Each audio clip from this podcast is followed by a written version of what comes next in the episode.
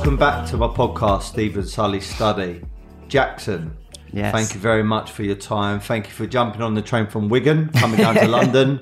And uh, it's going to be a very, very interesting interview. So, Jaxon Uh, Feeley, uh, 28 years of age. Yes. This is quite different to any of the podcasts I've done before. I've got, by the time this comes out, this will be over 200. It might even be the, the, the 200th Yeah. episode. I've interviewed boxers, I've interviewed athletes, I've interviewed entrepreneurs, I've interviewed a lot of people who people would deem as like either successful go-getters, strivers, people that are in the public domain. But I've never interviewed anyone that has transitioned from one gender to another. Yeah. And I love learning. I love talking to human beings and I love finding out why they do certain things, why they think certain things, and why they're on this their own mission. So Yeah.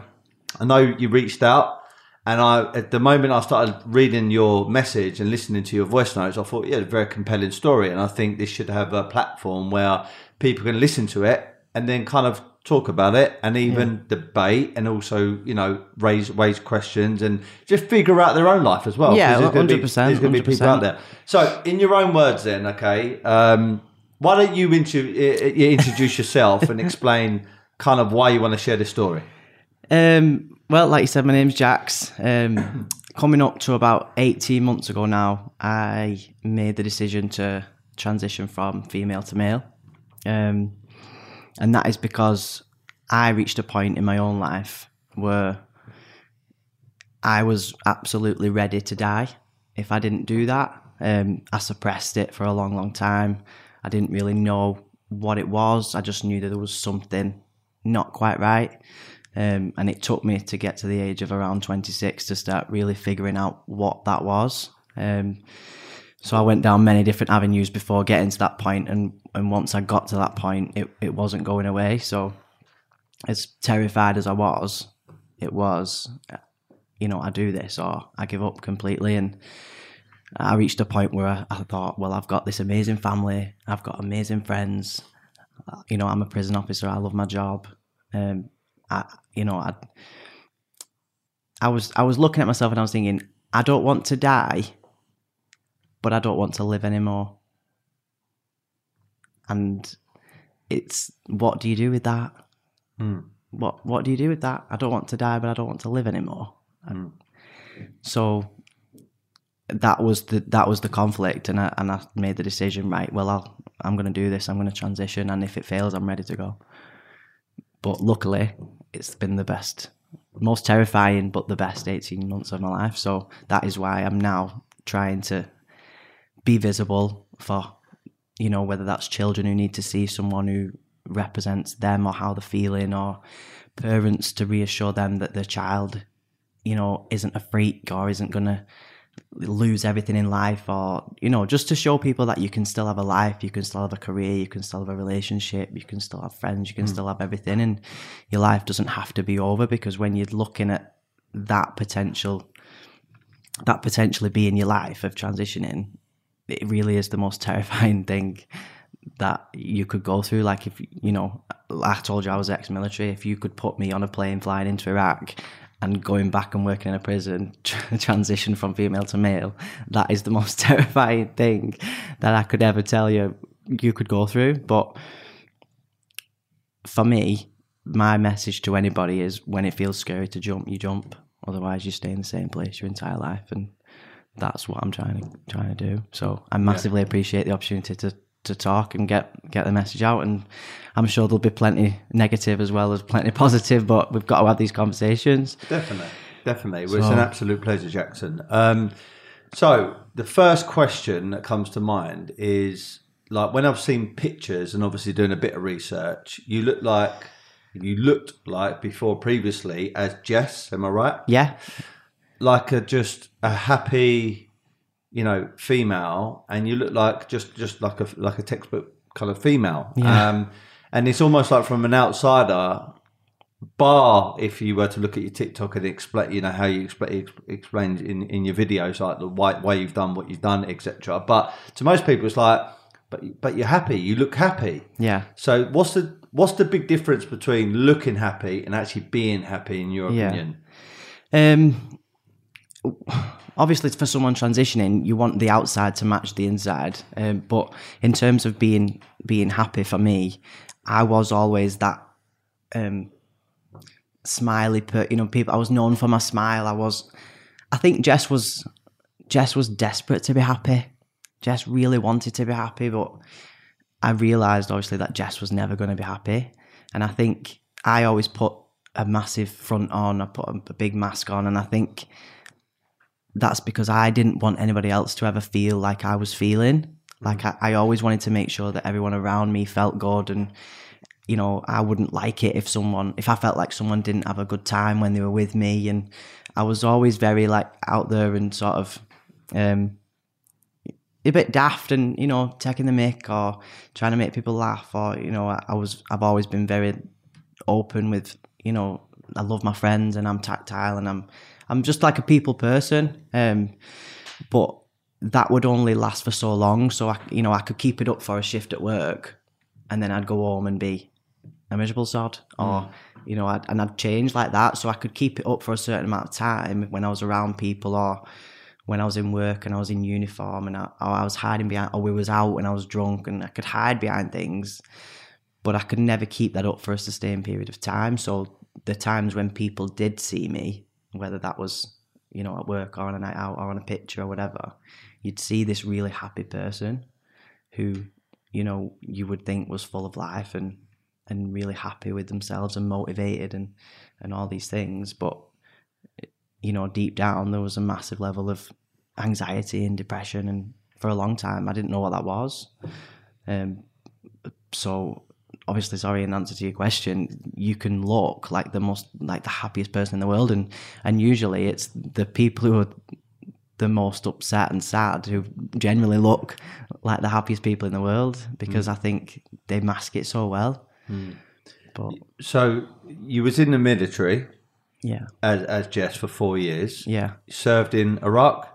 So I did a I did a tour. Um, I was part of a, a tactical police squadron so what we did was we was based in Cyprus, and every sort of every day and night we we would fly in and out and and do several different things. So, um, yeah, back and forth. Like obviously I can't say loads, but yeah, back and forth and in and out, and um, yeah, yeah, I, I loved the military. I loved I loved it, but yeah, good good time over the four years. Oh god, yeah. Like I would advise anyone, you know, any anyone, especially you know as a teenager, late teens, thinking about you know a career. The military is is amazing in bringing you out of that box of you know the small town living and people not really thinking there's anything else in the world. And it makes you grow up as you can imagine. It makes you grow up quick and it teaches you discipline and structure. And for me it gave me a massive sense of belonging. And um, i joined when i was 19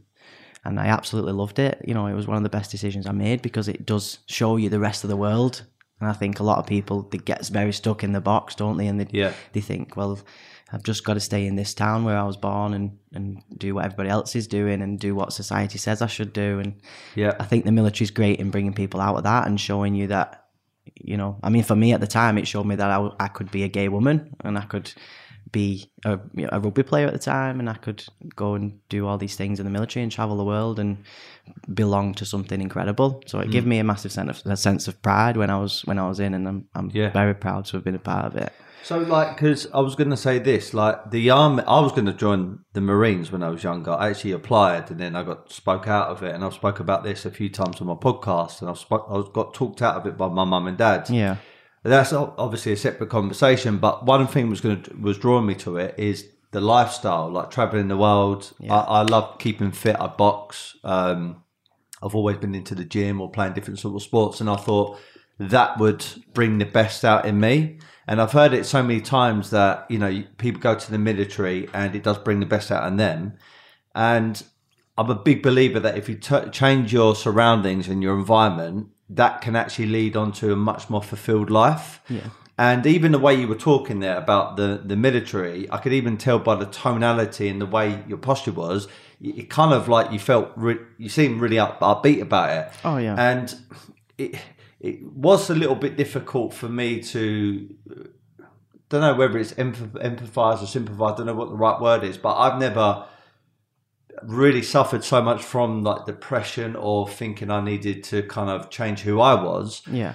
Obviously, there are moments where I feel fearful, I feel anxiety, I feel slight depression, but I think the blessing I've always had is I know it's short lived, and then I, it goes into something Yeah. else. And usually, when I get into the gym or into a boxing Yeah, ring, yeah. or or I make a, a sale, or I do a really good podcast with a cool guest, I feel upbeat again. You know, and you go through those those cycles. And the, what I'm trying to get to in a roundabout way is, as Jess, and you were kind of being fulfilled with the with the military and traveling and stuff, and you're playing rugby, everything else. Didn't you just feel at that point maybe like look, I- I'm I'm a female feeling great, and maybe what I was thinking was, Yeah. I don't know, don't know what the right word is. Maybe it was like I'm I'm I'm I'm thinking too much into it, uh, but clearly not because it must have lingered around for so long that you thought, Yeah. you know what, no matter what I'm doing, I'm just feeling down. Yeah, yeah, basically. So the the aspect of, of the, the gender transition didn't really come into play until about two years ago now. So my whole time in the military, that was not something that was in my mind. Um, but yeah, you know, when you've been part of something like that, it does. It, it makes your shoulders go back. You know, it, for me, I was so I was proud of that, and uh, you know, I'm very proud of that now, and I'm I'm the same with the prison service. You know, I, I think I've always been like that when it comes to a uniform and a service. Um, Yeah, because it, it is it does give you that sense of pride and i think that's right you know it's you're doing something for your country and it's it's amazing but and it, it made me very happy for a long time and you know when when i joined i was i was struggling um at that time before i did like 18 19 years old at home because i was trying my best to be that 18 year old girl you know, from from Wigan and what everyone else was doing. You go out every weekend and you know,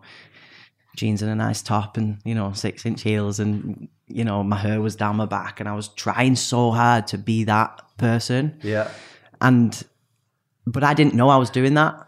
So I can look back now and think, oh my god, like you was trying so hard to be that person. so like overcompensating, Ye- just almost yeah, just um like forcing it a bit. yeah, like when I look now and I, and I see I see pictures, I think you are so uncomfortable, and I I can see it now looking back. But back then, I just thought that I was struggling with my mental health, and I was just I had this element of anxiety, and at that time as well, I hadn't, I hadn't come out as gay either, so I was I was trying to figure that out. So I was just in this world of trying to be this eighteen year old girl who was you know, trying to date men and trying to be this girl from Wigan, and it was just a complete polar opposite to who I am. Um, but at that age and at that time, I didn't know what it was. It's just this. It was just this feeling, like from being a baby. I think I've just had this feeling of anxiety, like my mum says. You know, there's just always been an element of anxiety there, even from being a baby and being given a bottle and the the um, the label Avent and I would like spin it round and have to put my thumb on the A. You know, like weird little things like Yeah. that. That there was just an element of anxiety and over something. Um, and so I've lost my train of thought. What was I talking about then? no, yeah. So like you know, trying to figure out because like going back to like the simple version, not of of your story, but let's just say someone who is trying to figure out who they are in life, and let's say they're female or male doesn't doesn't matter, and they feel that they're in a pattern of depression. Yeah, there's a lot of people like that, especially now Yeah, with the age massively, of massively. social media. They're just trying to figure out where they fit into the world, and I Yeah. totally get that. Like going back to when I was younger, the blessing and the curse is there was no such thing as social media. Therefore, I could look at someone and go, "Oh, that sounds like a good, good conversation. They sound Yeah. like they're doing something really good. I want to follow that path." The downside to to to not having that is I didn't wasn't exposed to it. But then the upside to it, because I wasn't exposed to it, you kind of weren't feeling like, "Oh, that person's doing Yeah. really well," and I'm. not- Do you know what I mean? yeah, So- yeah, hundred percent, hundred percent. so you got that aspect of it, but in my experience, I do a lot with uh, a community in Bromley and Downham for Bromley and Downham uh, ABC, which is amateur boxing club, which helps the young kids develop their Yeah. their skills. Because in personally, what I found from boxing is boxing brings the best out in people if you choose to dedicate yourself to Yeah. it, hard work, um, self belief, you know, confidence, etc. And I've seen a lot of timid maybe to depressed or uncertain children that find the boxing club and then they suddenly fall in love with it and they find this new Yeah. lease of life. And it that that sometimes can solve that one aspect Yeah. of mental health and also Yeah. depression. But how the hell would you know that? Well, look, I've put this kid through boxing. I've taken him to a new country. They've gone done this. They've done that. You know what the answer is? They need to change their gender. like, like where, where the hell does that come from? Because typically, typically it would be, you know, get them in into sport or something like that. Where, where's that last box? Yo, where mate, honestly, like it's been a world of chaos, absolute world of chaos. Um, and I know what you're saying. You know, a lot of people they um, are struggling with depression and anxiety, especially the younger population now, where they, they see social media and they think, well, you know, you've got that and you've got that and you're doing that, so I must be doing shit. And it's, it just it does it depresses you, doesn't it? Because people obviously only post the positive, and that's why I'm trying to do what I'm doing. But um yeah there is a if if someone is struggling i think a lot of a lot of reasoning behind depression and anxiety in my opinion is lack of mental stimulation because if and well physical as well because if you if you put someone into a situation where they're dedicating themselves to something like boxing or a sport or, or something that they're passionate about it gives people a purpose. And i think that's the big thing that that drives people into feeling so down. They feel mm. like they've got no purpose. They feel like they've got no worth. You know mm. why what what do i need to get up in the morning for? Mm. And you know i've just i've recently just had surgery and i was off work for two months. And and i was in that slippery slope again because you you know I'm not just because I'm so used to working or Yeah. you know using my brain or getting up and doing something. So as soon as you feel like you there's nothing for you to get up for, I think it's it, you massively start slipping down that that Yeah. slide. It's but lack of mental and stimu- me- mental and physical stimulation is massive, and people just sit there scrolling through TikTok or Instagram, whatever, and you know, they might get a little bit motivated, but then don't do anything about it, and and they'll just sit, sit and feel like shit. Yeah. But if you put something, put yourself into something and find your passion and work to find that passion and think, well, it's okay if I try a million different things and fail, but one thing I'll try and I'll fall in love with it, and and I can I can make something of that, Yeah. you know, and that'll give me some sort of pride and worth and Because I know it's such a recent thing. It's like if I would have been, if I was speaking to you like 10 years from now, yeah, yeah, and you've got that whole kind of case study and that, that experience of being Jaxon yeah, and fulfilling your life in loads of different areas. I'm not saying the conversation is going to be totally different, but because it's so like fresh, it's like only a couple of years ago you Yeah. decided to do it. My devil's advocate kind of thing here is how do we not know that there could have Yeah. been something else, not boxing, but something else out there that could have brought the best out in Jess Yeah. That would have made her feel fulfilled. Yeah. Therefore, not taking the decision to Yeah. change your your gender, or do you believe that that other thing doesn't exist? You had to be Jaxon. Yeah, no, I had to be Jaxon. And I only figured that out because I tried everything, everything to fill Jesse's void.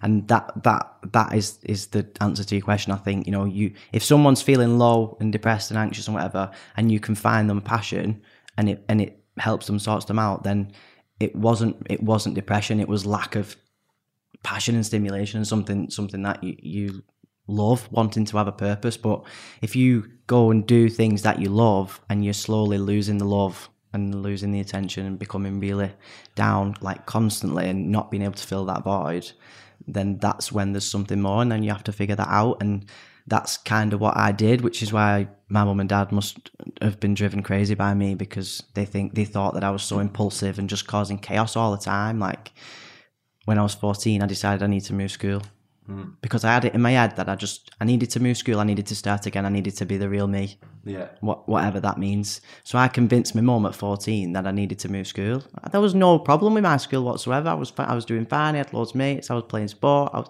absolutely nothing wrong at all. But in Jess's head, I I need to move school. I'm not happy. I need a fresh start.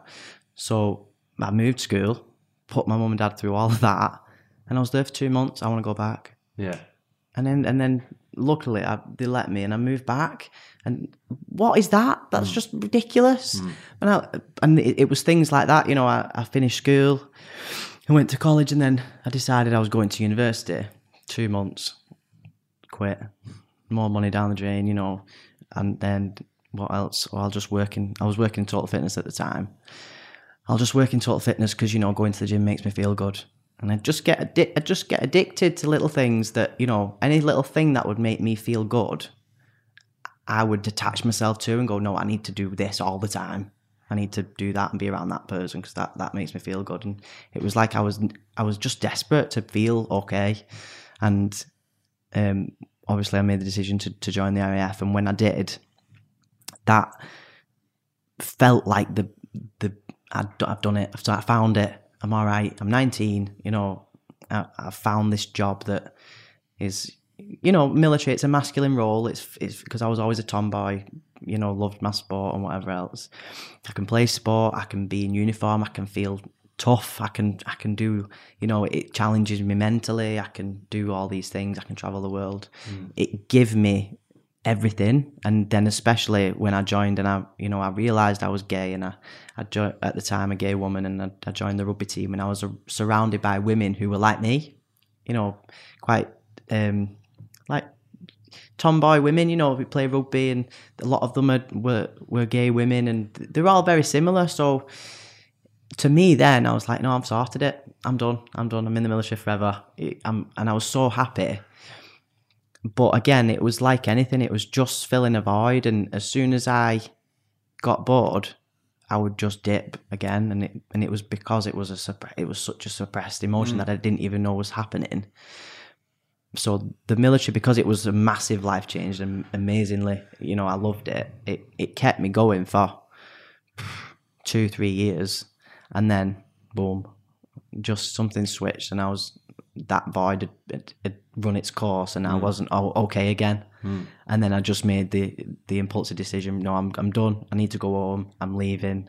I'm I need to go and be at home. I need to go and be with my mum. And, it, and my mental health just took a nosedive over the a period of twelve months, like it had before, and it just depends on what you do to try and fill that void. So you know, go, going to uni only lasted two months. Joining the military lasted four years. It's and then it, it would just come back. And if if you're not authentic and honest with yourself, it, it will. It just creep. It'll just creep up on you, even if you don't know what it is.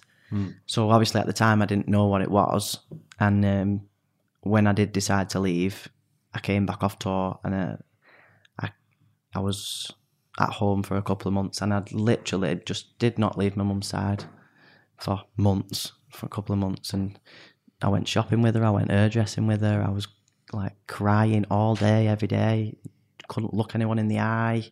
I didn't know what I didn't know what to wear. I stopped looking after myself. I, and then at that point, you just think you're just depressed. You know, you've just been on tour. You, you live in a different. You know, you struggle anyway because it's a completely different day to day life. Um, and I just kind of just thought that's what it was. I just thought I've just got bad mental health, and that was the point where um, I ended up going seeing a doctor then and talking about how I was feeling and ending up on you know antidepressant and anxiety medication and whatever, which which I still take now. Whether I need them or not, I, I don't know. But um, so and that kind of that was the road I went down. That's what I thought it was. Um, and I, I I went straight into the prison service after that. After I after I joined them after I left the military, and that then gave me another you know challenge, new uniform, new people, new whatever, and then and it just it was just like a cycle like that. So it's just filling a void. If, if if there's something really wrong, you will just fill a void for however many years you're willing to, and then you'll just reach a point where people will either stay depressed forever and you know just go down that hole, give up on life, or make a decision to change. And luckily, I got to that point. Yeah. Um, like you said, Tell me to shut up, by the way, if I'm No, no, it's, it's all good stuff. You know, like um, you were just saying, like it's filling a void. There's a lot of people that I know who, who have, um, without realizing it, so they got addicted to drinking way too much, and it's actually sent them over the edge. Um, there's also people who've been addicted to drug, drugs or both. Yeah. And then there's self harm. And then sometimes people go beyond that and they actually do commit suicide and kill themselves, take their own life. Yeah. Um, you mentioned about drinking and stuff and putting on a bit of a front when Yeah. you used to be Jess and trying to be happy, but really you, you were down. Uh, drinking, drugs, did, was there ever a point where you felt you wanted to actually take your own life and kill yourself? yeah, I've I've definitely reached those points before. Um, in terms of drink and drugs, um, drugs I've I've I've never touched drugs because I've always had a massive fear of my own mind. So for me, drugs was always something that I can't because I'm already scared of this. I can't I can't not be in control of it. So that has been always been something I've kind of steered away from. But drinking, you know the military and, and it's it is it's a drinking culture and you, you that's that kind of made makes you feel happy and makes you feel confident and it just helped with my mask but it, it never really became something that I was doing all the time um I definitely reached a point where I couldn't drink without having some sort of emotional breakdown or you know battering the wall or having some sort of just crying my eyes out because there was something going on or I weren't feeling okay um but in terms of of suicidal thoughts. Um, I definitely reached periods throughout my life of, of feeling that low.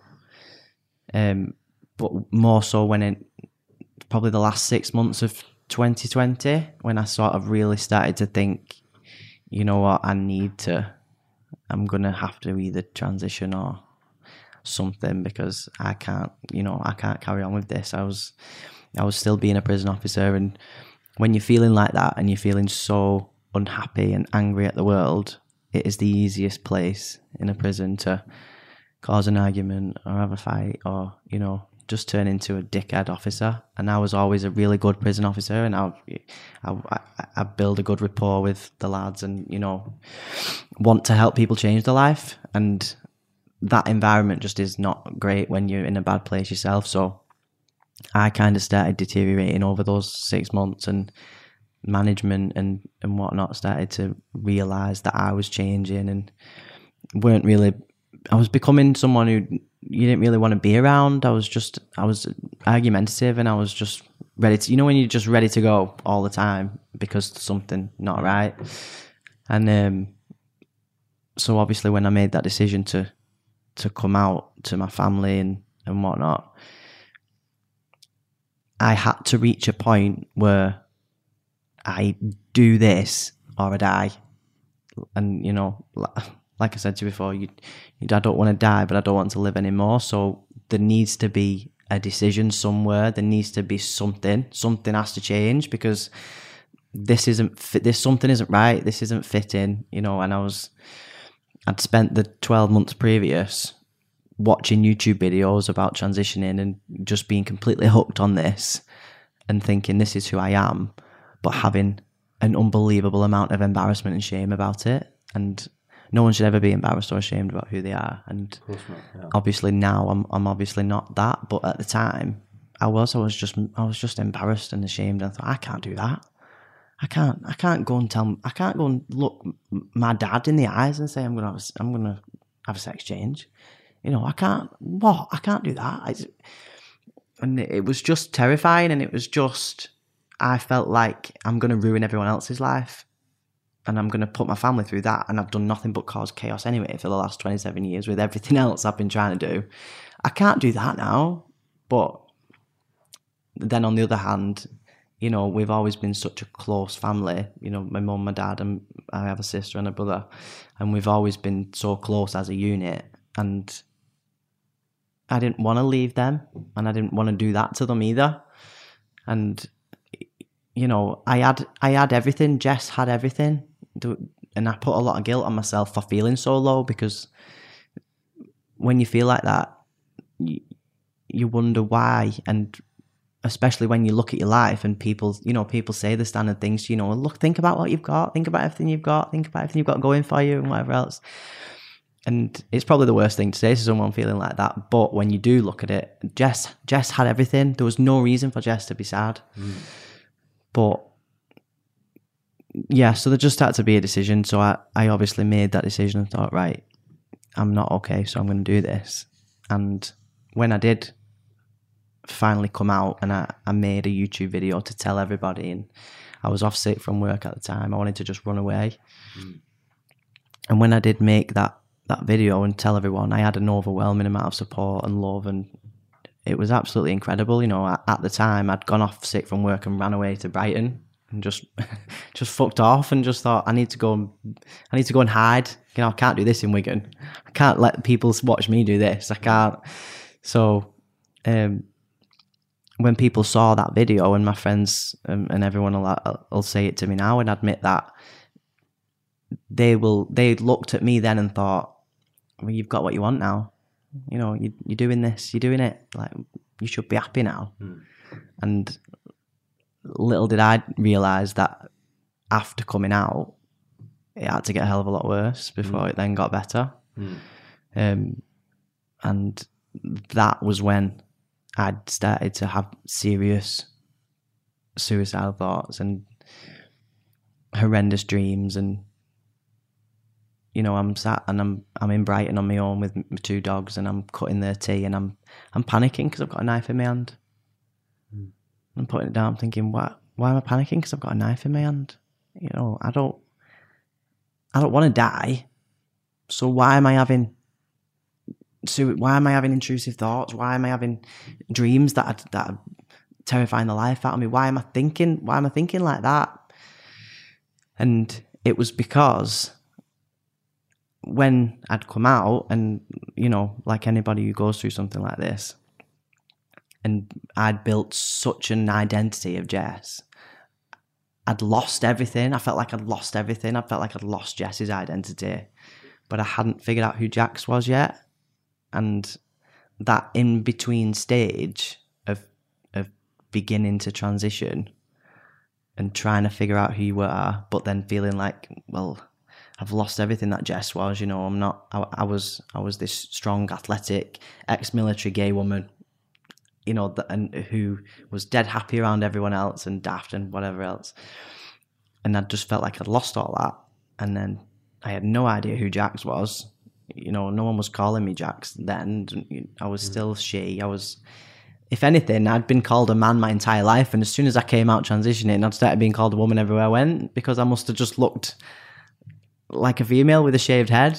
And for 20 odd years prior, I'd gone out in a dress and heels and hair down my back and had people coming up to me in pubs going like, are you a bloke? And I'm just like, I can't win here. but that, that in between stage that awkward, you know, who am I? What am I doing? How do I look? What do I wear? I'm, you know, I'm strapping my boobs down with tape. I'm feeling like the most uncomfortable I've ever felt, but I'm meant to be happy because I've told everyone now. So I can't exactly pretend to hide. I can't hide behind Jess anymore because I've told everyone. But then I still look very much like Jess. I've just cut my hair. You know, everyone knows I've, you know, I've still got boobs and I've got a different voice and I've not even started hormones then. And that in between stage of of of trying to figure that out was the worst time of my life and at that point that is when i got to a point where i was like i you know i i was scared Do you know the dreams that you said? yeah uh, Could you elaborate on it? Like what what was going on? Like you were literally killing yourself Yeah. in dreams. Yeah, just that. I can't. I can't remember detail, but I just remember waking up, wet through, and thinking, "I've just killed myself in that dream," and it and it just kept happening. And I was thinking, I'm four hours away from home. I've moved to this place because I thought, you know, Brighton. Everyone accepts everyone in Brighton. It's you know, a bit land of the odd, and I love it there, and it's it's everything. But because of COVID, it was kind of like shut and it just sort of became quite lonely and I, I just realized that I, I needed my support system. You know, you can't, I haven't done this on my own and you can't do this on your own. Hmm. You, you really can't. But initially, I just thought I need to just run away. I just need to go and hide. I don't want people to watch me in this vulnerable state of this, this in between pile of shit that I think I'm mm. in because I just felt like a freak. Mm. I just felt like no one's ever going to love me again. No one's ever going to want to be in a relationship with me. You know, no, I'm not going to be able to have a career. I felt like I couldn't go back to the prison service. I couldn't be a prison officer and go back after and be a man now after they've known me as Miss Feeley for four years. I can't go back into the worst place in the world in the, in that mm. aspect. And I was just a, I was just a complete mess, and I just thought, I just don't know what I'm going to do. And I realised that my friends and my family wanted to be there for me, and it was me not letting them be there um, because I was so ashamed and I was so embarrassed. And I think it was a constant conflict of you need to do what you want to do, but you actually have so much shame in it that you don't, that you kind of still contemplate not living. You know, like I said earlier, I said like my s- simple mind, and it's not a simple thing that you've gone through, but my simplistic way of kind of analysing it. If I not talking to you right now, but just thinking about a, a very similar scenario, let's just say a kid. I always go back to like the children because maybe they're trying to find their way in life, and just like myself, I didn't know what I was going to do like later on. Fortunately, found podcasting four years ago that stimulates me. This great business, this great Yeah. artist. I do boxing. I feel like I get a lot of fulfillment. Don't get me wrong. There's still days where I get low periods, but there's also moments in the no low period days where I get massive highs, and it's just a constant roller coaster. Yeah. And every, every time I speak to whoever it may be, whether someone's an athlete or an entrepreneur or a public figure, they all go through very, very similar sort of uh, cycles and emotions. But sometimes someone gets it so extreme that they feel like they have to do something quite radical. So anyway, like you know, so if like if my own son came to me, he's only three years of age, but you know later on in life he felt a little bit down. I would try and find something like the boxing to stimulate him. But then the next answer, which you just touched on earlier, is when you were a female, but you didn't realize you were gay. You were trying to date men, and Yeah. then you suddenly started dating women, and then that sometimes usually is the answer because Yeah. I've known guys right Yeah. who have been g- gay all their life or in their mind, but they've they've never gone out with a fella, another another guy, because their family forbids it. So I know a guy who is Turkish and he's never come out, but it's clear as day that he is. Yeah. he's never had a girlfriend. He comes across as gay, but he can't admit, and he and he's in this bit bit of a trap Yeah. because he feels like he's his environment, his family would put a lot of pressure on him. Now, I'm pretty sure if they accepted it and said, "Yeah, that's fine, that's totally fine," Yeah. which it is, then I think his life would be a lot more fulfilled, and he would step out of that feeling like he was worthless and depressed, etc. But then again, like to have that third box where no, actually, that didn't do it. You need to you need to transition. I And- feel sorry for my mum and dad. yeah, and like again, the I want to choose my wording carefully here because like I've never had a conversation like this, No, it's Jaxon, okay, it's okay. on the podcast or, or or with someone. I'm just trying to again always try and play devil's advocate. Yeah, yeah. I think what you've done is heroic, and I feel like what you've done is amazing for yourself. But could I turn around to like maybe going back to my son, right? Ten years time, Yeah. and he says, right, I've done all this, hasn't worked. I've felt like I might be gay. That hasn't worked.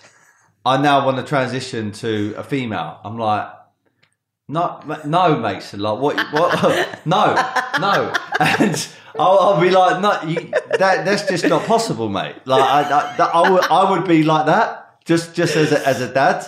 And I know it's quite comical, but there could be real conversations like that being had with the the the mums, the dads, the daughters, the the Yeah. sons, and it's such a difficult thing to say. You know what?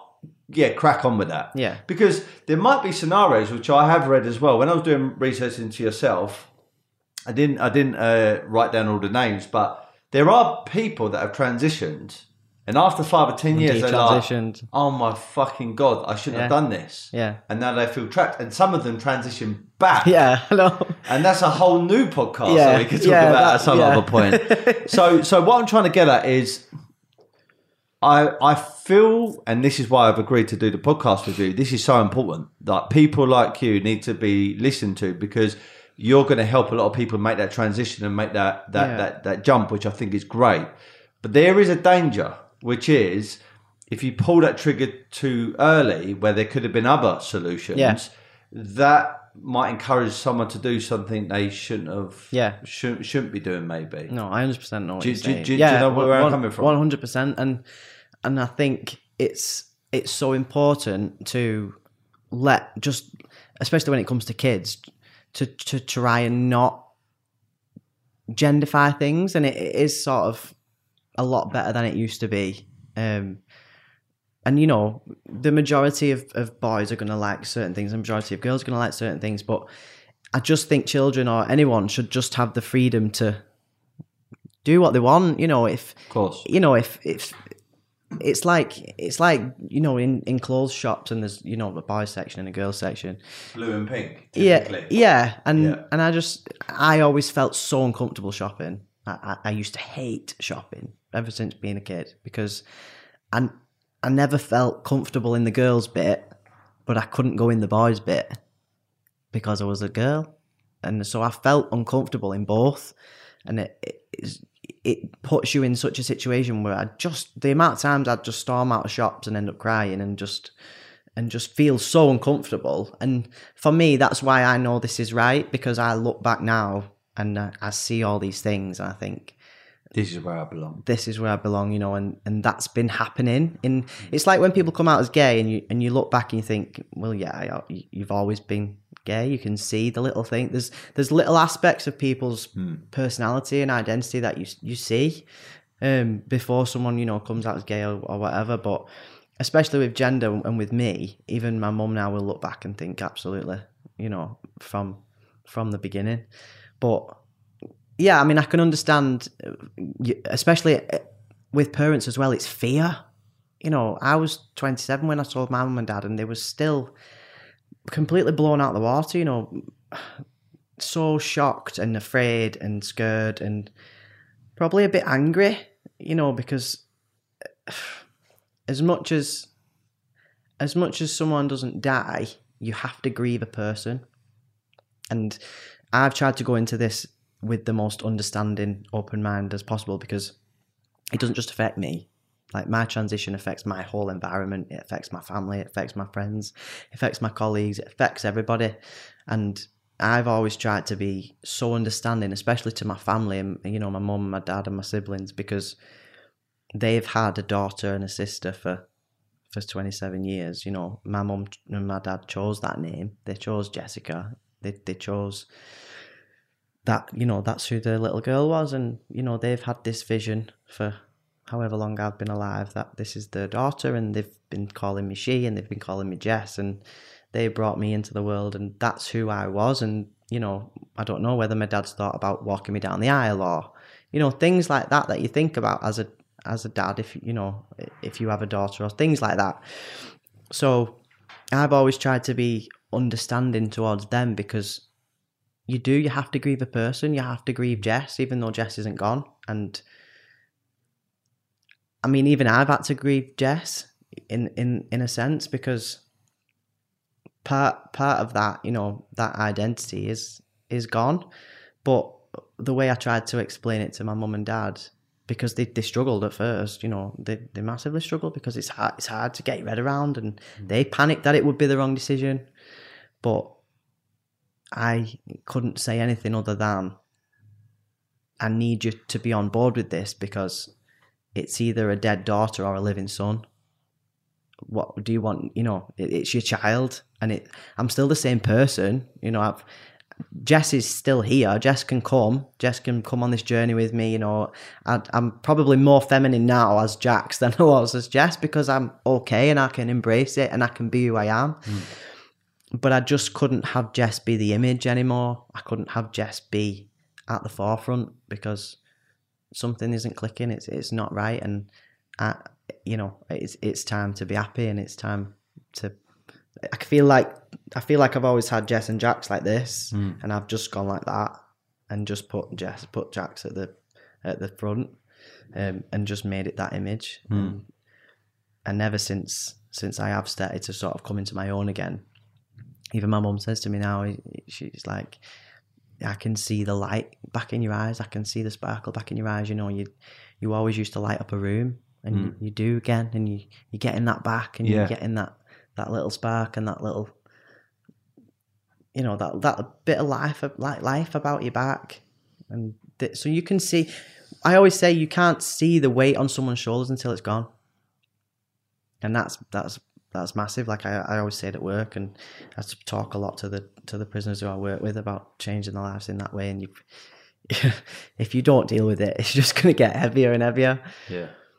So, uh, like, it's an interesting story speaking to someone in the military. It's an interesting sto- story talking to someone who's working in the prison service.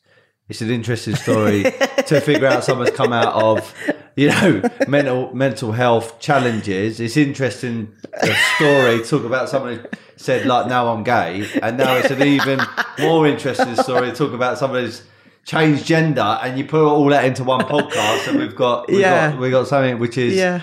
mind blowing to be honest. Oh. Uh, and it's a, it's a very I'm glad I'm not boring you. yeah, it's it, it's it's it's it's it's my natural reaction is say it's a crazy journey, but life is meant to be a bit like that. Yeah. It's meant to. It shouldn't be No. just textbook because if it is, it's just it is yeah, a bit. it shouldn't it be is- easy, should it? A bit it is- boring. it is boring, and, but this I got to um, say it's like a different level of trying to find your your meaning and your purpose in life. So talk to me about the prison service then, Yeah. okay? Um, so the the inmates, your peers, your colleagues, friends there, you know, they knew you as Jess, yeah, and it's quite. I, look, I've never been into a prison, right? Um, thankfully, and I plan not to. and but I imagine by looking at programs, documentaries, films, etc., and what people have told me, it, you know, quite quite a tough environment, you know. Yeah. And if there's any kind of weakness, physically, emotionally, your mindset, Yeah. they might pick up on that and might destroy you. You know, it, it can be kind of like that. Um, so to go from Jess now to Jaxon, I can tell. what- I could ex- uh, sympathise, empathise with you where you were coming from. Like, I don't think I can go back there because, Yeah. to be honest, if something happened to me, not even that extreme, like tr- transitioning, I would feel a bit like, oh no, the inmates are going to pick up on on, on Yeah. maybe a, a perceived weakness, and therefore, you know, my relationship with everybody is not going to be the same. So.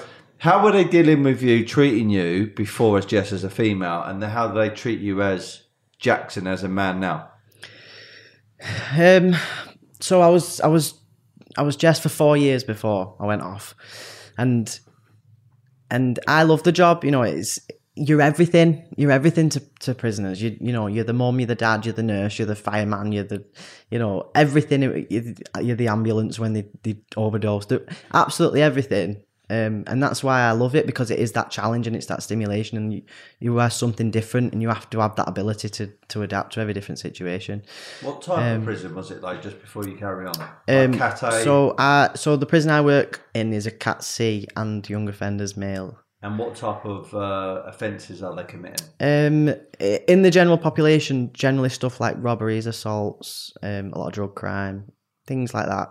Um, but they opened uh, a PIPE unit, which is what I work on in that establishment. So that's called. It stands for psychologically informed planned environment. So it's a small unit, only has ten beds on it, um, but it it houses um, prisoners from all over the country um, for for any crime really, but a lot of them they have to fit a certain criteria. So a lot of them have got different aspects of personality disorder. Um, a lot of them are on sentences, life sentences, or sentences where they only they, they don't do it anymore. But say they got sentenced for two years. It's called an IPP sentence. I don't know if you've ever heard of it, but years ago they used to give out an IPP sentence. So say if someone committed something for, and got sentenced two years, but they got an IPP sentence, which means you can only get out dependent on your behaviour and, and whatnot. So there's certain people and you know certain lads on my wing now who got got sentenced 15 years ago for two years and they're still in because they've they've sort of gone off the rails whether it was because of drugs or behaviour or you know just give up basically or whatever and they've just had no chance of getting that you know they've not been able to do the courses that they require of them and things like that so this they end up still in 15 years later and think I need to sort my life out just to get out of prison here so the the wing I actually work on houses prisoners from you know from every background from from drug crime to arson to murder to whatever. Um, it just depends on that individual. Um, so for the first couple of years, I was on the main wings, and yeah, I've always had a I've always had a good a good relationship with the prisoners. You know, I've always sort of met them on a level. I think I'm that type of person where if if you come at me and we'll have a laugh, then we'll have a laugh, and if you come at me for a fight, we'll have a fight. It, I was always like that as Jess. You know, it's it was kind of You had any fights on there? coming not fights restraints Okay, fair Co- enough. coming from the military it, it does give you a good background to go into that kind of job because you have got that discipline and you have got that you can sort of empathize with the the prisoners when they struggle with with different changes because the military is very similar to the prison in that sense because you become so institutionalized. And that's why when people leave the military and people come out of prison it's it, it's a very very similar thing because you feel like you've lost your identity you know you've lost that structure you've come from a place where you get up at this time this is what you were this is when you eat this is who you're around this is how you talk to people this is what you do. And you, you lose that that whole world so people don't know what to do with themselves. Um so going into that job i was always i could always have a conversation because i always i've always seen people as people. They're just humans you know. Any one of us could end up in prison tomorrow. It's um and I certainly have never judged anyone on based on their offence. I know I wouldn't have even looked unless I had to on why they were in. Um, and it, you know, it's somewhere that you have to be every day. So, so my mindset was, I don't want to be miserable every day. I don't want to be arguing all day every day. I've got, I, spend more time here than I do at home. Yeah. Um, and it, so it can be a place where you can have great banter and have a laugh and whatever else. But on the other hand, on the other hand, it can be the most volatile place in the world. And so you, you get a mixture. You know, I, I got a lot of respect, but I got a lot of abuse as as Jess. You know, when when you are a gay woman in a male establishment like that, and you are not afraid to say no or have those, you know, little arguments or you know tell someone that they're, they're bang out of order or whatever. It, it obviously it gets people's back up and so it, they do instantly in a prison environment if you have a weakness that is the go-to abuse so if you're you know a female prison officer it's you're, you're a slag if for me it was you know your dyke you whatever else it's it, it, they would pick something. There was always be something, you know. In my case now, if I if I piss somebody off, then the go to would probably be, oh, you you're tranny or whatever. It's it's that's what it is. The people go people go for the mm. for the weak point, don't they? But not everybody, you know. I can't put everyone in the same boat. But when I was when I was Jess, yeah, I, in those situations, yeah, I did get a lot of abuse in that sense. But that it was a, not expected, but that was just the type of abuse that I got because of who I was, sort of thing. You know, like like I said, if you're a female, you get you get another word. If you're this, you get another word. Um, so it's kind of always been quite a balance with me. You know, I'm I've always got on with a lot of them. I've I've not got on with a lot of them, Yeah. but I would always always be straight down the line. And the worst thing you can do in, in a prison is promise promise someone something and not do it for them. Yeah. Right. So, uh, like, I want to ask questions as if I was my own. Well, probably not as young as my son, but as the kid version of me, like literally, because I've again, I've never spoken to anyone who's done this transition. Okay, so let's start with the name, right? Jaxon. Yeah, Why not Fred? Why not? why not Chris? Why not Joe? Why? Why, why Jaxon? Why, where's that name come from? So it took me a long time to figure out a name. Um, And it's still the same surname, right? yeah, Okay. yeah.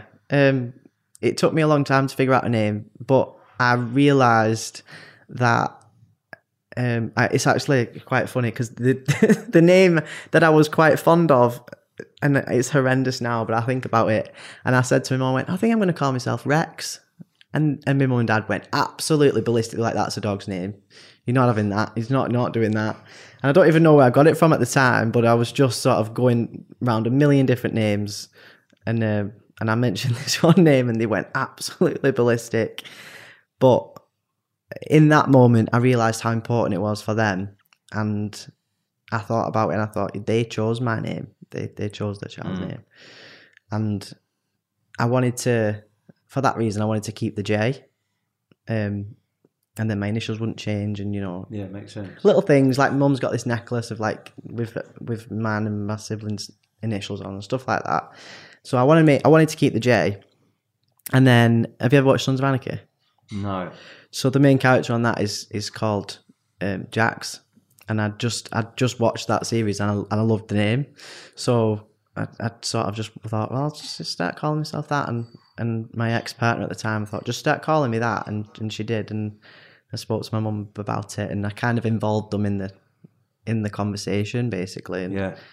and that's kind of how it came about. But I, I, yeah, I, I wanted I wanted something a little bit unique, so that's why I went with the X. Okay. But um, and then my middle name I put um, I made my mum's maiden name, Okay. so I, I I had both my mum and dad's name, and then the name that I'd chosen. Okay. So, so the, the I mean, it must be quite exciting and quite, yeah, like I don't even know what the word is, but like you're redesigning yourself. Yeah. Because the bit of kind of jovial uh, answer you gave me when I said about your age, 28, you went, no, I'm actually one. Yeah. Because you've started again as, as, as, as Jaxon. And you can't, you have, you know, you, you, you, you have started almost like life again, but you've brought some experiences with Yeah. you, I guess. Um, so, like the obvious ones then, Jess didn't have all these tattoos. Yeah, she did. She did have all these tattoos, yeah? Everything. Uh, no, um, Was was that was that part of the plan as Jaxon, or was that just because you like tattoos as Jess as well as Jaxon? Yeah, I've I've always loved tattoos. Um, the my first sleeve. So I had the sleeve. I had the sleeve as Jess. I didn't have the this arm or my hand on my neck. Okay. So I kind of um, grew a bit more of a backbone as Jax and against my mom. But but um, yeah, I had the, I had the sleeve, and it was it was all very very like meaningful things, and I even had so when I came out as gay when I was twenty. I was I was sat round my dining room table crying, and my, I was my sister was squeezing my arm, my hand, and uh, she took a picture of us holding hands, and I had it tattooed on me That's cool. Because at the time that was a, a really significant time, you know, for me in my life, and um, so everything uh, on my on this sleeve has been sort of part of part of the journey, and I think a lot of that was because I was trying to get through something. Yeah. Um, I was trying to motivate myself and get through a- a lot. So if I if I went through this whole sleeve, I'd probably end up in tears because it was just different things that's ended up happening or Yeah. different words and you know things like that. Um, so I've always loved tattoos. I always planned on, on getting tattoos, but I always felt very restricted as a, as a female. Okay. Um, not that I believe you should be as a female, but personally, I felt like I couldn't really embrace how much I loved tattoos because I was a female, and there is that slight different element of it, and Yeah. you know you you have to think about your career and and what you're gonna do and everything else. So It does seem like, well, especially where I'm from, which is London. You know, you see a lot of fellas with have who do have a lot of tattoos, and it's kind of like, so what? Like, Yeah, yeah. But if you saw a female, I do know a few females got a lot of tattoos, but it's very rare. Like, it's like, Yeah. oh wow, she's like, she's right out there with her tattoos. Yeah. You know, Yeah, so it, it there is still that stigma of it, and Yeah. it- and um, and I, I sort of I, I wanted more, but I was I was apprehensive as Jess, and then as obviously when I came out, it was my chance to change my image and Yeah. and embrace who I was, and the first thing I did was get a tattoo on my neck, Yeah. and obviously it hurt? again, my mum and dad went absolutely ballistic. Yeah, it was five hours of hell, but but worth it though. Like it's it's my most special, you know, um, tattoo because I think the the but the butterfly for me represents a transition and represents what that what a butterfly has to go through to get to that point of being so beautiful. So, Yeah, but but instantly it changed my image, and I feel like it it made me Jax, if that makes sense. You know, it, I got it as soon as I started testosterone, and I and I I just felt like I was like, oh, yeah, So you made the decision a couple of years ago, and then I think on some of your YouTube videos, I I heard about the tw- you, you re- reference a twelve month kind of transition. Um, now that's not all just psychological; that's No. that's the physical aspect of it. You just mentioned about taking tes- testosterone. So talk to me about the physical side, like. Is it injecting testosterone, taking tablets? Yeah. And then and then and then when does the surgery come into it? Um, so a lot of people when they when they think about transition, they think um, people ask a question, and a lot of this is is why I'm trying to put this information out there because it is so there's so much lack of understanding and lack of knowledge, and I didn't know half of it before I even started transition. So no wonder nobody else because if it doesn't affect your life directly, you've not got a clue, and and you would just turn a blind eye to it. But um, yeah, so I take a, an injection of testosterone every week. Um, so what they do is they they measure your testosterone levels and then try and get them to a point where, um, say, a 27 year old male males would be, um, depending on how much your body produces and, and whatever else. So to begin a gender a gender transition to go through the NHS, there's probably over a three year waiting list on the NHS just to see a psychologist to be assessed to get diagnosed with gender dysphoria mm. before you can then even be referred to see somebody about taking hormones. So that in itself will make people kill themselves because you that is like it's it's horrendous. You know, you people me looking at that, I was like, I can't wait that long. I can't. I've tried. I've just come to the point where I'm ready to do this, and I'm going to sit here and wait another three, four years. It's so that is is scary that there isn't enough yet to get people moving quicker.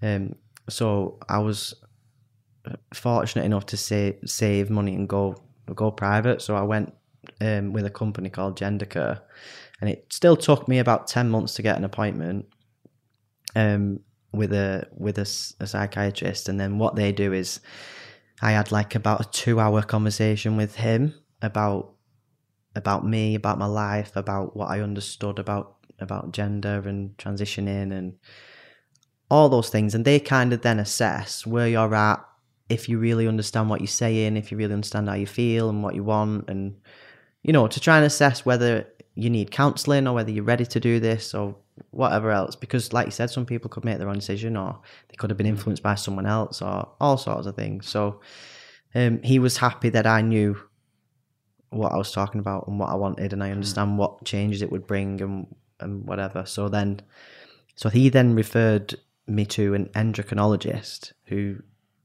looks into your hormones and whatever else. So then you have a, you then you have a consultation with them, um, like a while months later.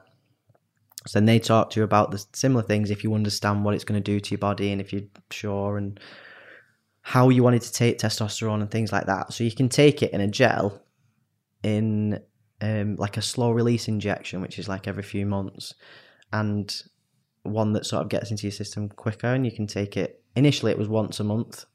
Um, so that's what I took. And so now, because they've been measuring my levels at the moment, I take an injection every week. Um, and it takes about, for the first six or seven months, you don't really see much different. Um, but once you do start taking them, the, the the effects of testosterone are irreversible.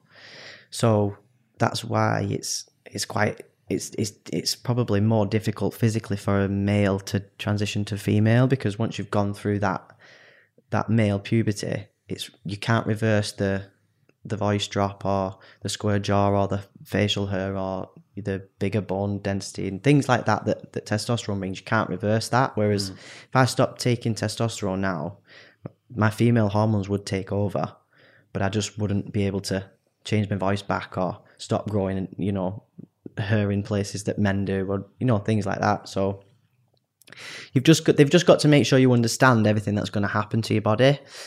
Um, so about the six or seven month mark and you start sort of noticing little bits of different different. So at that point that is when my period stopped.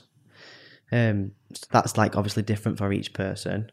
And then your voice just starts to like it, it basically going through a male puberty. I'm basically in a moment now where i'm where i'm a teenage boy for a couple of years um so i'm about 18 months into it now so um but yeah, it's different for everybody. Some people, you know, will wake up with a full beard and and whatever else, but the effects of it is like I find it fascinating. You know, it's women. It redistributes the fat around your body and things that you wouldn't even realize happen. So females hold their fat on the, the hips and the thighs, and male males predominantly hold it on the stomach. So over time, it, it redistributes all of that. So the shape of my whole body is completely different. You know, whether that's not having as much as of a, of a bum or having thinner legs or you know I walk around now and say to my brother like I've got heavier legs than you now you know and, and but for me I'm chuffed with that because it's something that you know um, my beard's not my beard's still trying but you know it's not there yet but um, Is that the goal to grow a beard? Just a little bit of stubble, just a little bit of stubble, nothing major. But you know, just it, it's tiny things like that that obviously is a big deal for me because it's something that I look at now and think, oh, I've always wanted that. But Do you know, like when I know, like hair on the legs, or more on the arms, or the voice drop, or when you do eventually have stuff coming through on your face, you know, the the, the hair. When you've gone, you know, you said it was gradual, but there must have been a day where you're like, oh my god, this is, this is, I like, I am transitioning massively here. You know, like what what comes to mind, and this is the child in me again. You know, like. Wolverine at the X Men, Yeah. Like suddenly the, the spikes Yeah, come yeah, out his yeah, hand, yeah. and now he feels superhuman. Yeah, yeah, definitely, That's yeah. who he truly is. Yeah. it's a bit like that. You feel like Yeah, a bit I of a superhero version of yourself. yeah, I do now. I'm I'm getting there now. So it, it probably took about eight or nine months before I started to really feel like something was changing. Um, so for the last six months, I've I've felt brilliant because it, I've started to look in the mirror or, or look at pictures and think, oh, I'm changing. My, my, the shape of my face has changed, or you know, obviously there's like more hair on my face, or you know, every time someone sees me who's not seen me for a while, they're like, bloody hell, your voice has changed, and thing, you know, things like that. So now over the last six months, I feel like I'm finally coming out of that stage where I'm, I'm I was still looking like Jess, and I was still looking quite feminine and, and being misgendered and, and getting called a woman quite a lot. Whereas now, I've I very very rarely, you know, get get called or mistaken for being Yeah. a female. I know you put it on uh, your socials about Miami. Yeah, You know, now rather than having breasts, you've got chest. yeah, Um, so I want to just talk about the obvious that, and then also going from vagina to yeah, penis. Like that for me again is a, a conversation I felt I would probably never have with anybody. I mean, I haven't had that done, but yeah. okay. So so is that plan next? Um, I don't know. It's so because this is this is another thing that I'm fascinated with. Like you mentioned, you're gay as Jess, yeah, so I assume you still like women. yeah. You do, yeah. Because then I thought to myself, if you now like men, it's just like, how does that all work? you know? I hope I don't like men because and- if I come out gay again, my mum and dad's head is going to fall off. It's just it's just cra- crazy. But then then then then if you did have penis rather than the vagina, how does that all work? Because Yeah, that people do go through that transition where they fully transition to that side Yeah. of stuff. yeah. So how come you've not thought about? So I've got a million different answers here to answer all the all those questions because I don't want to miss telling you something. Um, that? Right. So start with the chest because you've put that out there. Yeah. So you, Yeah. you you uh, take it off the breasts. yeah, Got got just a. I don't even know if I'm giving the right description, so forgive me if it's, It's coming, okay. coming across a bit It's like okay. naive. but you- you've gone from breast to chest, yeah. What? Yeah. Um, why did you choose to do that then? yeah. Because you, you said you ha- you haven't changed everything, so why Yeah. did you choose to do to do that part? So for me, the um, the chest surgery was the most important thing. You know, it's the something that that was holding me back so much um, because it does make you so conscious of it, and it's a massive giveaway, and it it can put you in dangerous situations, obviously as well. Like you know, if you if you if you don't if you're in a place where you don't want people to know straight away or whatever, you never know you're around. So, um, and I was taping them down a lot with um, you know, like the strong K, uh, like KT tape. I know exactly what you're Yeah, talking about. so it's- I I was like stuff. taping them down, so it, it was obviously like stretching them a lot anyway. But and I'd leave that on for about f- four or five days, and then I would be covered in like blisters and burns from taking it off and then putting it back on, and it was really un- like and you could or you could wear a binder, which is like a really really tight sports bra to like flatten it, but obviously that's massively uncomfortable and it restricts your breathing and your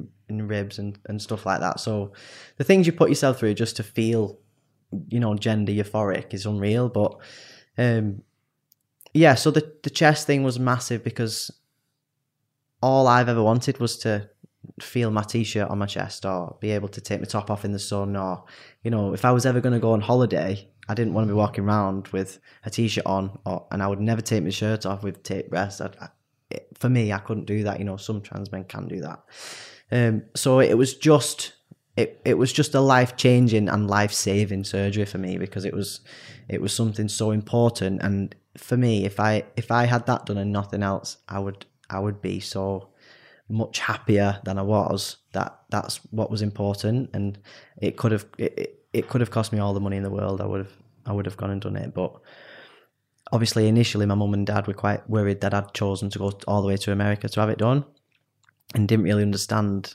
at the beginning why I wanted to go to that certain surgeon. But I'd I'd I'd researched into it for the about eighteen months, and I I, I really wanted to go to a surgeon who understood the importance of the aesthetics of your chest and um, because you know a lot of surgeons will just cut you straight through the middle and leave you with no nipples and and not you know just take the breast out and that it's simple to take the breast mm. out. Whereas for me I've always been into my fitness and I've always appreciated the aesthetics of a you know an athletic physique and I wasn't going to go through all of this trauma to have a body I still didn't love. Yeah.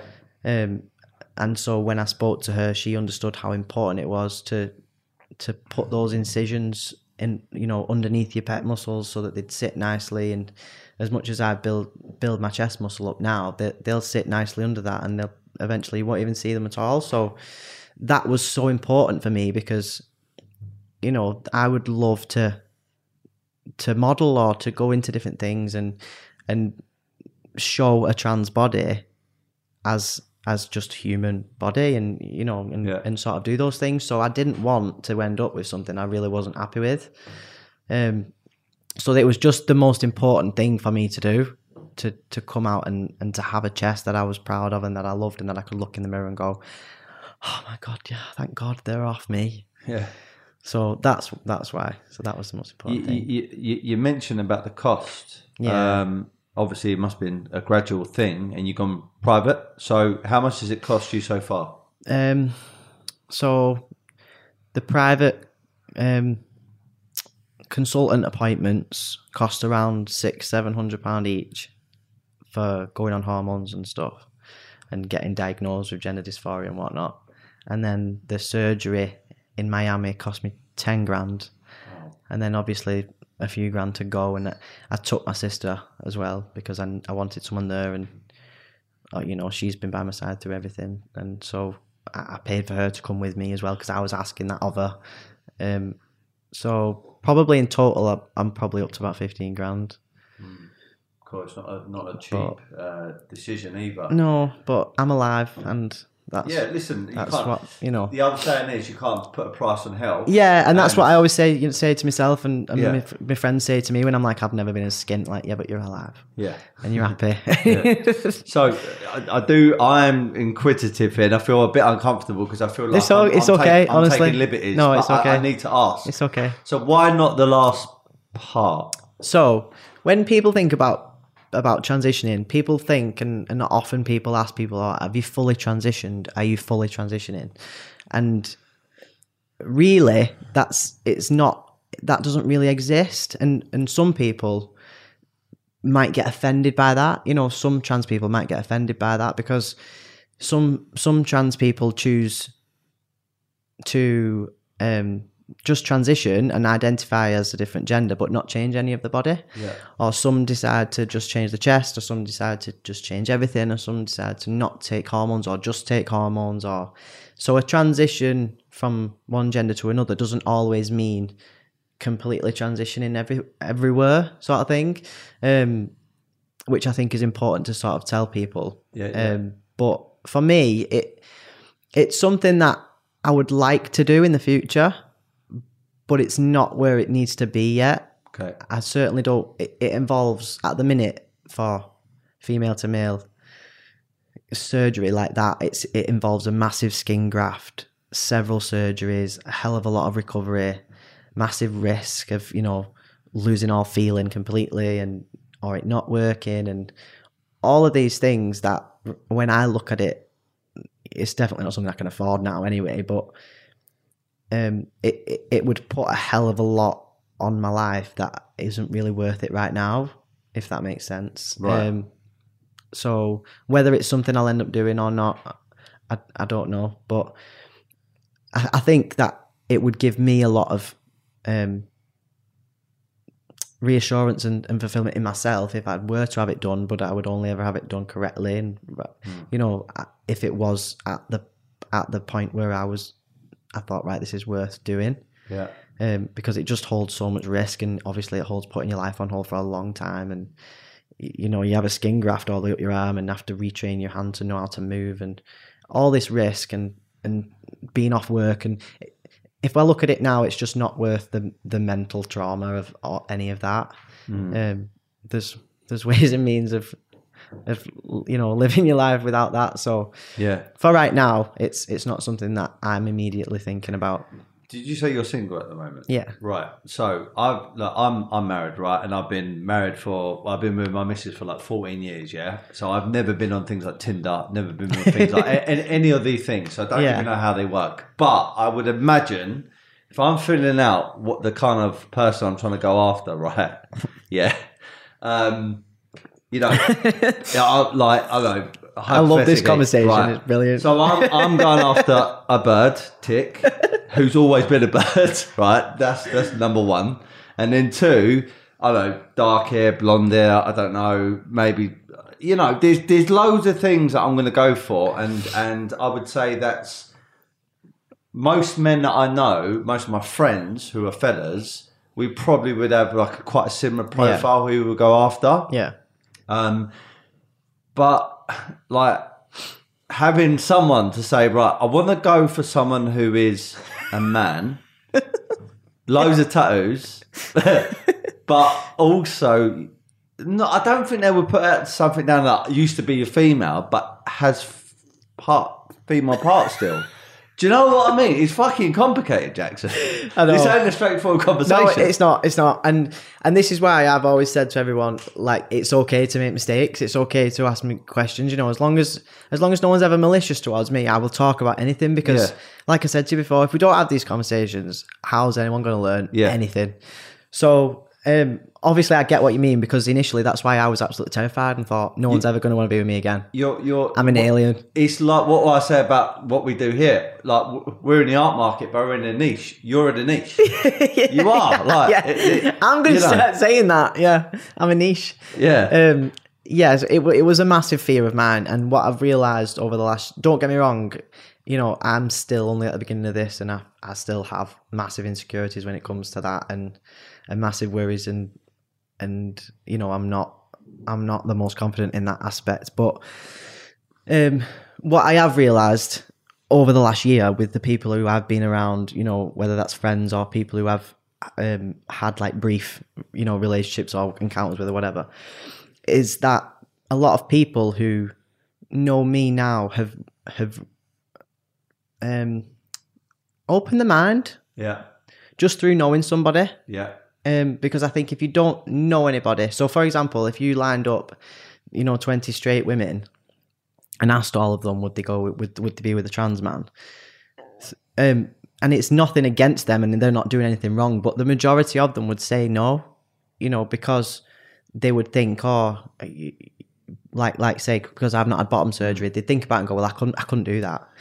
But through people being in my life um you know friends and, and people I've dated they've all said to me you know I 100% would now because you know I I know you and I know that it doesn't actually it it, it goes out the window. It's it's strange. It's someone said to me who who I, who I dated um a while ago since going through all this she was like I've realized that it's not the biology that you're actually attracted to it's Yeah. it's the it's the it is the gender identity because when you've got that connection with someone or you have feelings for someone or you have that sexual chemistry or, or whatever it, it does go out the window and it became a more of a problem for me than them. You know mm. i was like well are you, especially before i'd had surgery i was like well are you sure? Are you you know really uncomfortable for me? Yeah. but for them they were like i don't care. It's it, you know i'm attracted to a man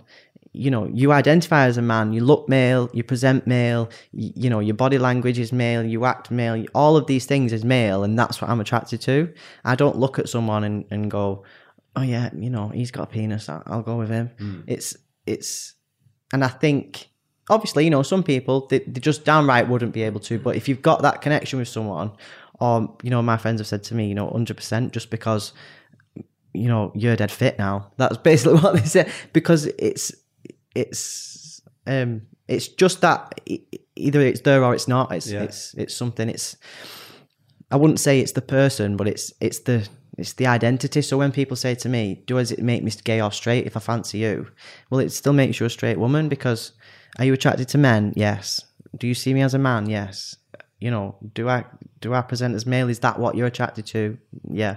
So when you've got that it it goes out the window for people and that has shocked me more than anybody else because it's me then who ends up feeling really really uncomfortable and and them reassuring me Yeah, I, I totally hear that. I totally hear that. I, I would imagine in the future as time goes on, it's almost like you're going to, I don't know, you find your own rhythm with, with it Yeah. all. But like, do you know, like when females come over to you, is it almost like you have to tell them straight away? Because I don't know, like if I was in your position, I'd be like, maybe Yeah. me would be like, I've got to tell them straight away Yeah. just to kind of, if they're not interested, get it out the way straight away.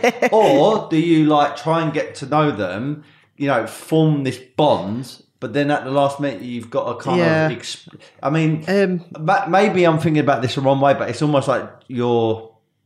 Do you have to like be transparent from the get go? But then almost why should you? Because you have Yeah. transition. It's like it's a tough. It's a tough one. yeah it is and it's it's and i get abuse about that quite a bit on on social media and stuff um you know people comment and go oh i hope you know i hope you tell girls in clubs i hope you do this i hope you do that and whatever else but Because I can just on that note, I can I can I can slightly see yeah where they're coming from because it's almost like again I- this is me being a bit naive and now we've had this conversation i totally like understand Hmm. your position and the education behind it i totally get Yeah. it totally get it but then people might deem it as being a bit unfair to like say yeah i i am a male which you are but then yeah the yeah, last part hasn't taken place and it's like you get into a bedroom and you're like oh just by the way yeah and no it's on like yeah no what? Like that? Yeah. It's, Yeah. Do you know? Do you know the complications? Yeah, no, one hundred percent. And. I and I would never do that. I've never been obviously in that situation. The people who,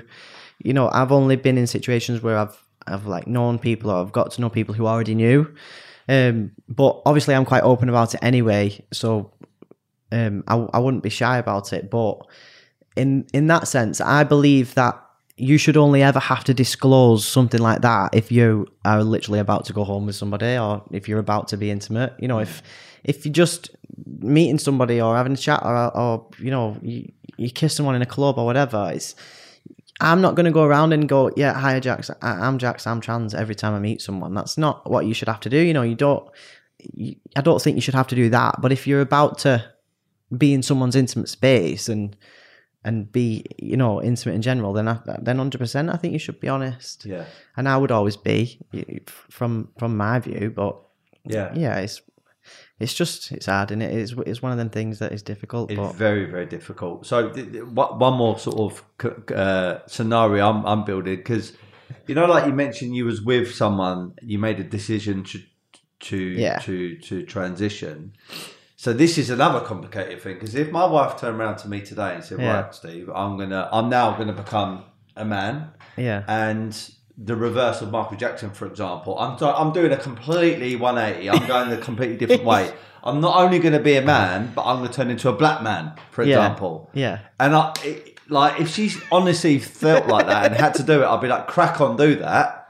But I just, it would be very difficult from from what I'm attracted to right Hmm. now and having two kids with her to then. You're completely different, like Yeah. completely different. Very difficult. The race, the gender, yeah, your I may I know the spirit inside is Yeah. the same, but physically, and Yeah. that's what the sexual chemistry is a lot of the time. It's the physical attraction, and then it's the the spirit that you're Yeah. attracted to, and that's them two components. yeah. Together, it's it's both. Yeah, that's yeah, how you, both. you you bond that soulmate. But if she suddenly become uh, you know, a, an Asian male, a black male, or whatever, it'll be like. I don't know if that would be I'd be compatible to Yeah. that. And I, is that is that bad me thinking of it, or or am I just being real? Yeah, no, you, you've got to be honest with yourself about about everything, and it is, and it was difficult, you know. So my the partner I was with when I when I went started to go through all of this, um, she had always identified as bisexual. So when we were sort of going through this and whatever, you know, all credit to her in that aspect. She got me to the point of admitting it and and embracing it and making it me feel okay about it and and all of that and she thought that she it was nothing, you know, it was fine, you know, yeah, just transition, we'll be fine, you know, nothing will change, your soul's still the same, blah blah blah. But as it as it started to happen and become real, it it took a massive toll on our relationship and we massively underestimated how much you had to grieve a person hmm. because she fell in love with Jess and you know wanted to be with Jess and Jess was the perfect woman for her and she was attracted and loved Jess for all these reasons and as much as she loved Jax as a person he took Jess away. And it was it it was really deep to to kind of try and work out what all of that was and and I struggled obviously a lot with it because I was so focused on trying to get through that and then she was trying to figure out actually this is having a massive effect on our life and our relationship and actually the dynamics are really different and so how do we act now and does she need to be more feminine because I'm now masculine and do it the, whole dynamics of everything you know does the does the bedroom dynamic have to change and do we do I need to dress differently? Does she need to dress differently? Do it and all of that combined is just was just a massive big confusion and I think a very rare amount of people can get through that but for us she was not over Jess and could not get over Jess and I was obviously the constant reminder of that, and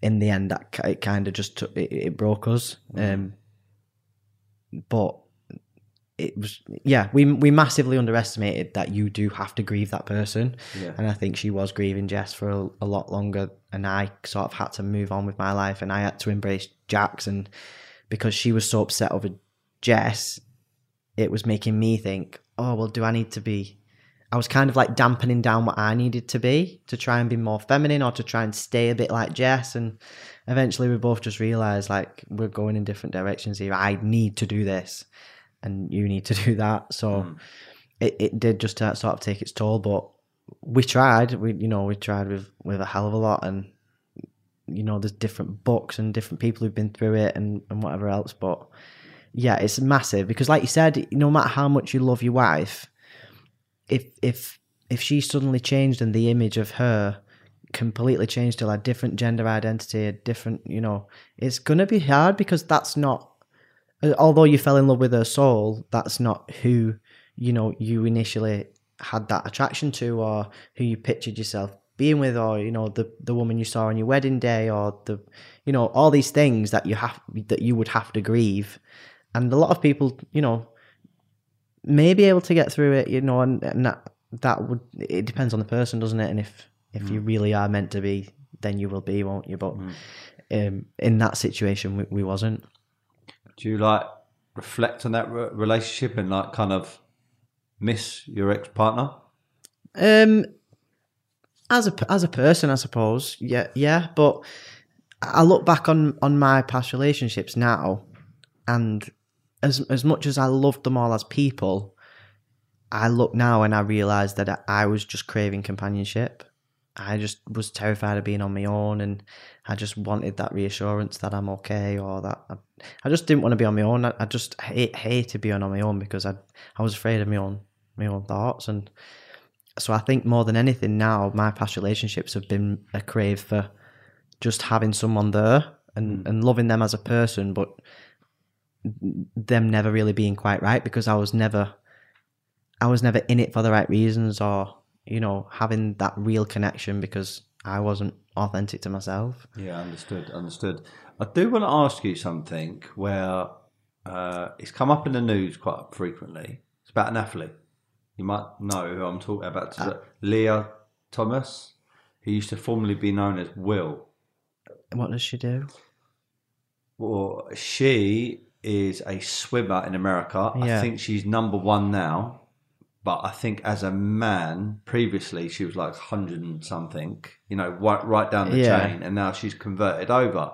And the only reason why I've mentioned it is because, again, when I'm doing my research, Yeah, she comes up all the time, yeah, yeah. and it's a big debate. Yeah. like even on Wikipedia, they debate. They it says on there it's been a big debate for for some time because I understand she's transitioned to a female. She was once a male, but the biological Yeah. makeup, Yeah.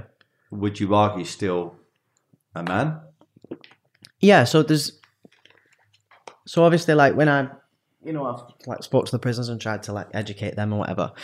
And the, the- obviously there's a massive difference between sex and gender. So your biological sex that that you're born, you can't you can never ever change that. That's your biological sex. You know, I was assigned female at birth. That doesn't mean it's who I am. It means that's what I was assigned at birth. That's my biology. Um and you can never never change that. Whereas obviously your gender identity is is who you are and what you want to be and whatever. And the the whole sport thing, I've never really let myself delve into because I, I'm torn. You know, I- even as a as a trans person, it's it's a difficult it's a difficult question because when you do think about it, the biology of of her, she was assigned male at birth and she's gone through a male puberty and and she's developed that um I don't know the right words, but Like the bone density, as you mentioned earlier, and stuff yeah, like that. the, the things that you can't reverse, you know. And although her hormones will be on a, um, a female level now, and you know she won't have the levels of testosterone a man would have, Hmm.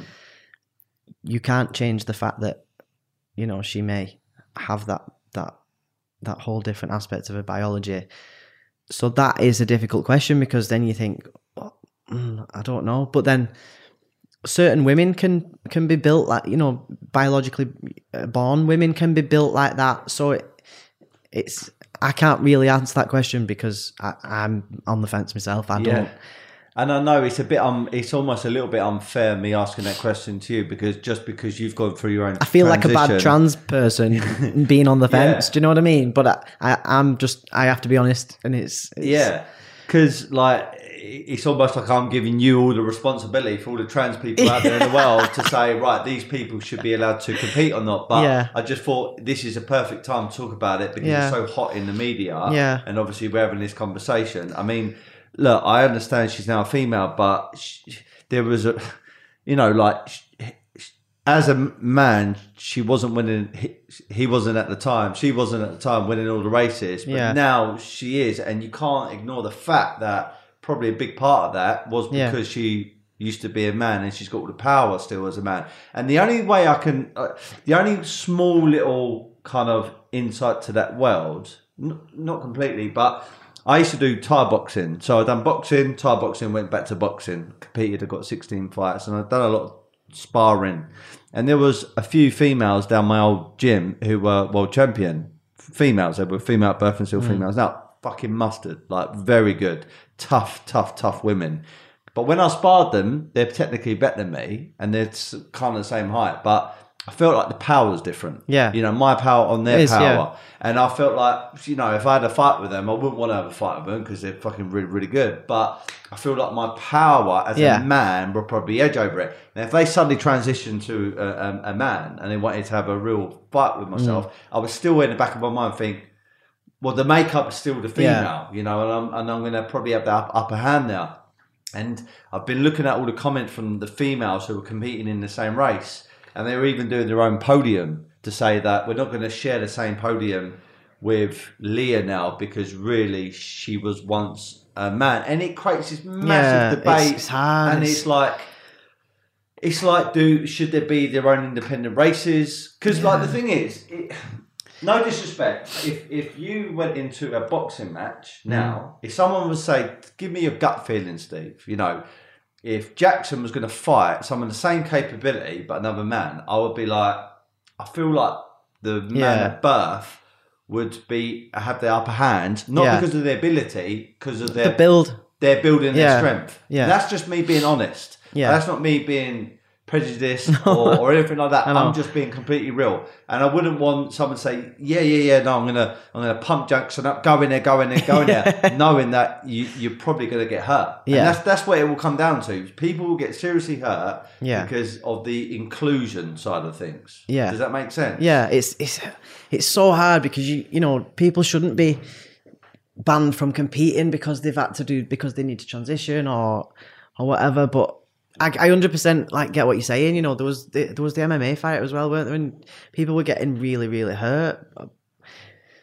But then could could a, a, a biologically born female do the same? I, I just don't know. But I agree with you though. The build, you know, you can't you can't fake or change a biologically biological sex, and I'll probably get a world of, of abuse off trans people for for saying these things. Yeah. but you know the, there is a difference between your sex and your gender and and the sex the biological sex that you was assigned at birth that will always be that. I would i will always be someone who was assigned female at birth regardless of anything else. That's that doesn't doesn't mean it's who i am. It doesn't mean i am a female. It doesn't mean i identify as female or or anything else. But when it comes to to physicality and, and fighting or competing in sport and stuff it, it is it's it's a horrendous question and I, I, I don't know I, th- I think it's awful but I, I don't know because like, it's almost like where, yeah,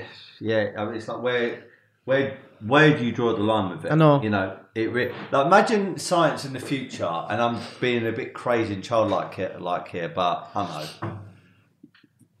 You went to an ape, right? And the ape wanted to become a. Uh, uh, uh, uh, I'm going. This is a crazy scenario, right? But fuck it, we're on this podcast and we're going to say what we want to say. so an ape wanted to become a human, right? yeah yeah And an ape is known to be four to five times the strength of a human, yeah? But Yeah. no, it, it knew it wanted to become a human.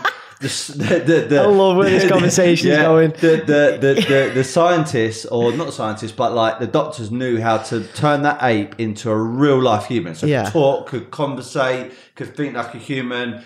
Said, right, I want to now compete and I want to do boxing or MMA. and suddenly started battering everybody. It's not, you could, you you could turn around and say, oh yeah, that human's just lucky. Well, no, because that fucking birth, it was it was a, an ape that had four what or do, five what do you times. talk about estate apes A- apes and humans and boxing Do you know what I- what I mean? And yeah. it's, it's almost like it's, it's like go, going from the inclusion to the logical side of of, of life, and it's a, a hard hard balance. But again, ultimately, I don't think you can get away from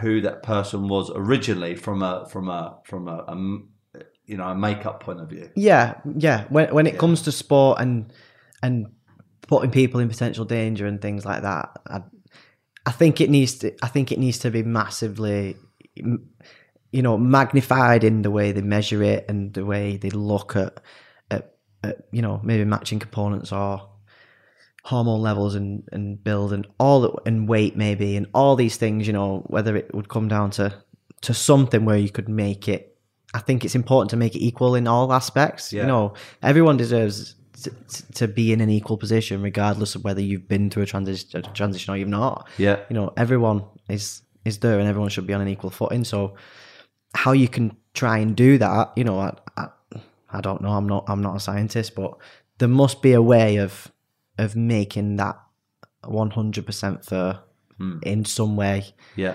You know, by looking at every aspect of a person's build, weight, ability, you know, strength, whatever, there must be something that you can adjust and go, right, if we do this, then that's for. Yeah. And I know it sounds daft, but you know, you get a three second head start because, you know, it, it's something as simple as something, there must be something where you can go, right, this is, we can make this equal where everyone can compete but everything has to be measured because it's going to have to do something because there's only going to be more people there's only going to be more people transitioning more people having the courage to come out and, and live the truth which they should and they should be able to to compete and, and it like you said it, it shouldn't really be where you have to be in a separate category. Will it come to that? I, I don't know but i think I think there there could be a way of making it equal. I just think it needs to be really fine tuned and really measured and and you know stop talking about it. Just make it equal. Do something and make it equal, and then Yeah. no one can mourn. Then can they? Yeah. Um, so look, uh, I want to round off the conversation just talking about like what the next chapter holds for yourself, Jaxon, and anyone that is listening to this podcast who's going through, you know, you know these these similar sort of thoughts, feelings, Yeah. Decisions that you went through or going through even still now. Like, you know, what is the advice? Like, what do they do? Who do they talk to?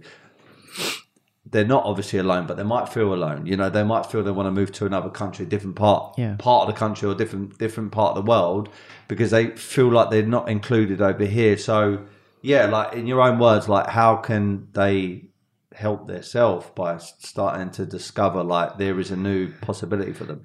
Um, I think I think more the, the best advice that I can give anybody is, and I, and I say it to everyone is you you, you have to live your truth. You, you you can't get away from from that, and you have to be willing to be have the courage to be vulnerable in a sense of I have to risk this being really bad because if I don't, then I can't risk it being really good either. Hmm.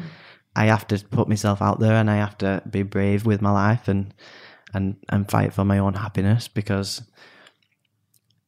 it's it's way too short to just live an average life. And as, as scary as it is we have to do we have to do what frightens us because the I believe that true happiness is is on the other side of, of fear and doing the things that you really really don't want to do because anyone who is you know successful or extremely happy or you know whatever they've been through a hell of a lot of shit before that to get to that point and i think people tend not to look at that. They look at successful people and they'll look at people who have achieved all these things or you know people might even look at me now and the people who are around me and think oh he's doing great he's happy he's this is that you know like the butterfly. But you've you fail to see the hell that came to go through that transition and achieve something mm. so great. So you have to be willing to put yourself out there and and be brave with your life, in my opinion. Um, and you know, look on the internet, look on YouTube, look on on TikTok and in the media, and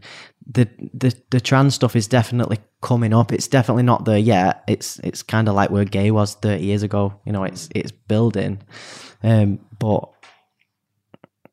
yeah, just look, just look and watch and educate yourself, and and definitely don't rush into anything, but use the support system around you and and try and educate yourself and and those around you because that is what it is. That's the biggest problem in life at the minute: the lack of education and the the fear of people of making mistakes. And um, but for me, I, well, I don't know. I'm I want I want to to get to continue to to get my face out there and be visible and um like I said, you know, I'd love, I'd love, I recently was in a film, like I did a little bit, Nice. little bit of a, a mental health film, so I'd like to carry on and do a bit more acting or some modelling, or I'd love to write a book, um, somehow to, to sort of give some, give people a survival guide, or give people hope, or give people something to say your life's worth living. You know, you can still have a life and a career and a relationship and a family and all these things. You don't have to give up. Yeah. So we'll see. So uh, five, ten years from now, Jaxon doing modelling, uh, maybe your own podcast. yeah, May- maybe. may- I love. maybe I lo- yeah, I love having these conversations. So maybe, yeah, maybe. Hopefully, we can have another conversation at that point. Yeah, for sure. I'll definitely be interested over the next five or ten years. Yeah. Um, Yeah, definitely, You yeah. kind of answered what I always ask the guests at the end, which Yeah. is my quote, my mantra is be happy, never content. So, Jaxon, what does be happy, never content mean to you? yeah, don't settle. Never settle. Do what scares you, and uh, and find what you really want in life and live your truth. Good stuff. Where can people find you? Uh, Instagram, Jack's Rider Feeling. TikTok, Feeley Jaxon. Um, and the documentary on YouTube. That's under Jax Ryder. All right. Yeah. Top stuff. Thank you very much for your Thank time. Thank you very much for having me. Thank you for being an open Yeah. book and thank you for reaching out. And if you enjoyed this episode, please go and follow Jaxon. Yeah. Please subscribe to my own YouTube, my podcast, everything else, and um, share it with, your friends and family. And always rem- remember to be happy, never content. Thank you very much. Thank you.